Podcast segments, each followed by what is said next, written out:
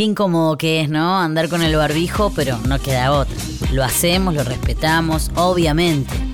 Ahora hay un nuevo diseño de un barbijo que está bueno para que lo sepas.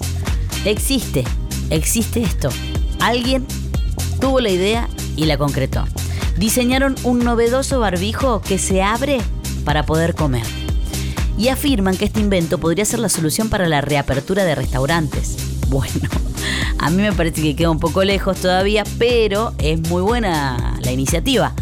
La pandemia del coronavirus hizo que el uso del barbijo, el tapabocas o el cubrebocas, como le quieras decir, se convierta en una práctica obligatoria en muchos países del mundo. En la ciudad de Buenos Aires, por ejemplo, eh, su no utilización en la vía pública es sancionada. Y en otros lugares también. Pero, esto es como para poner un ejemplo.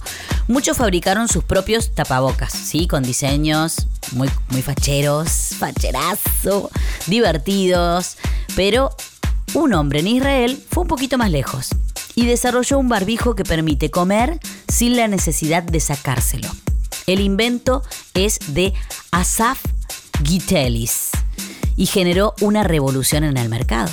Está buenísimo, hay un videito que, que te muestra cómo es y de qué se trata. El barbijo cuenta con un dispositivo que se puede accionar a través de un control remoto, bueno, es toda una tecnología, una pequeña palanca o de manera manual, ¿sí? El cual permite que se abra en la zona de la boca para poder comer. Se puede abrir de manera automática cuando el tenedor se acerca a la boca y tú lo cerrás, como una anteboca, digamos. Esto es lo que indicó el desarrollador del invento que fue exhibido en Tel Aviv el lunes pasado. Me permite comer mientras lo uso.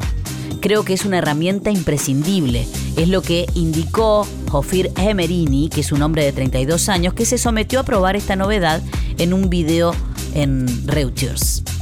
Este proyecto podría ser una solución para los restaurantes de todo el mundo, muchos de los cuales aún no han podido reabrir sus puertas. Bueno, estamos complicados con ese tema, más en Córdoba que hemos vuelto a la fase 3, pero según indicaron, si se fabricaran en serie y salieran a la venta, serían solo 3 dólares más caros, pero bueno, para nosotros un poco más, que los principales cubrebocas que se venden en el mercado israelí. Supongo que primero saldrá en aquel país y después se irá pululando por otro lado. Es un poco raro de ver cuando se abre la infraestructura de ese tapabocas para que puedas comer. Y la verdad es que dudo mucho que pueda mantener la higiene mucho tiempo eso. Pero ya está, está diseñado, es un novedoso barbijo que se abre para poder comer.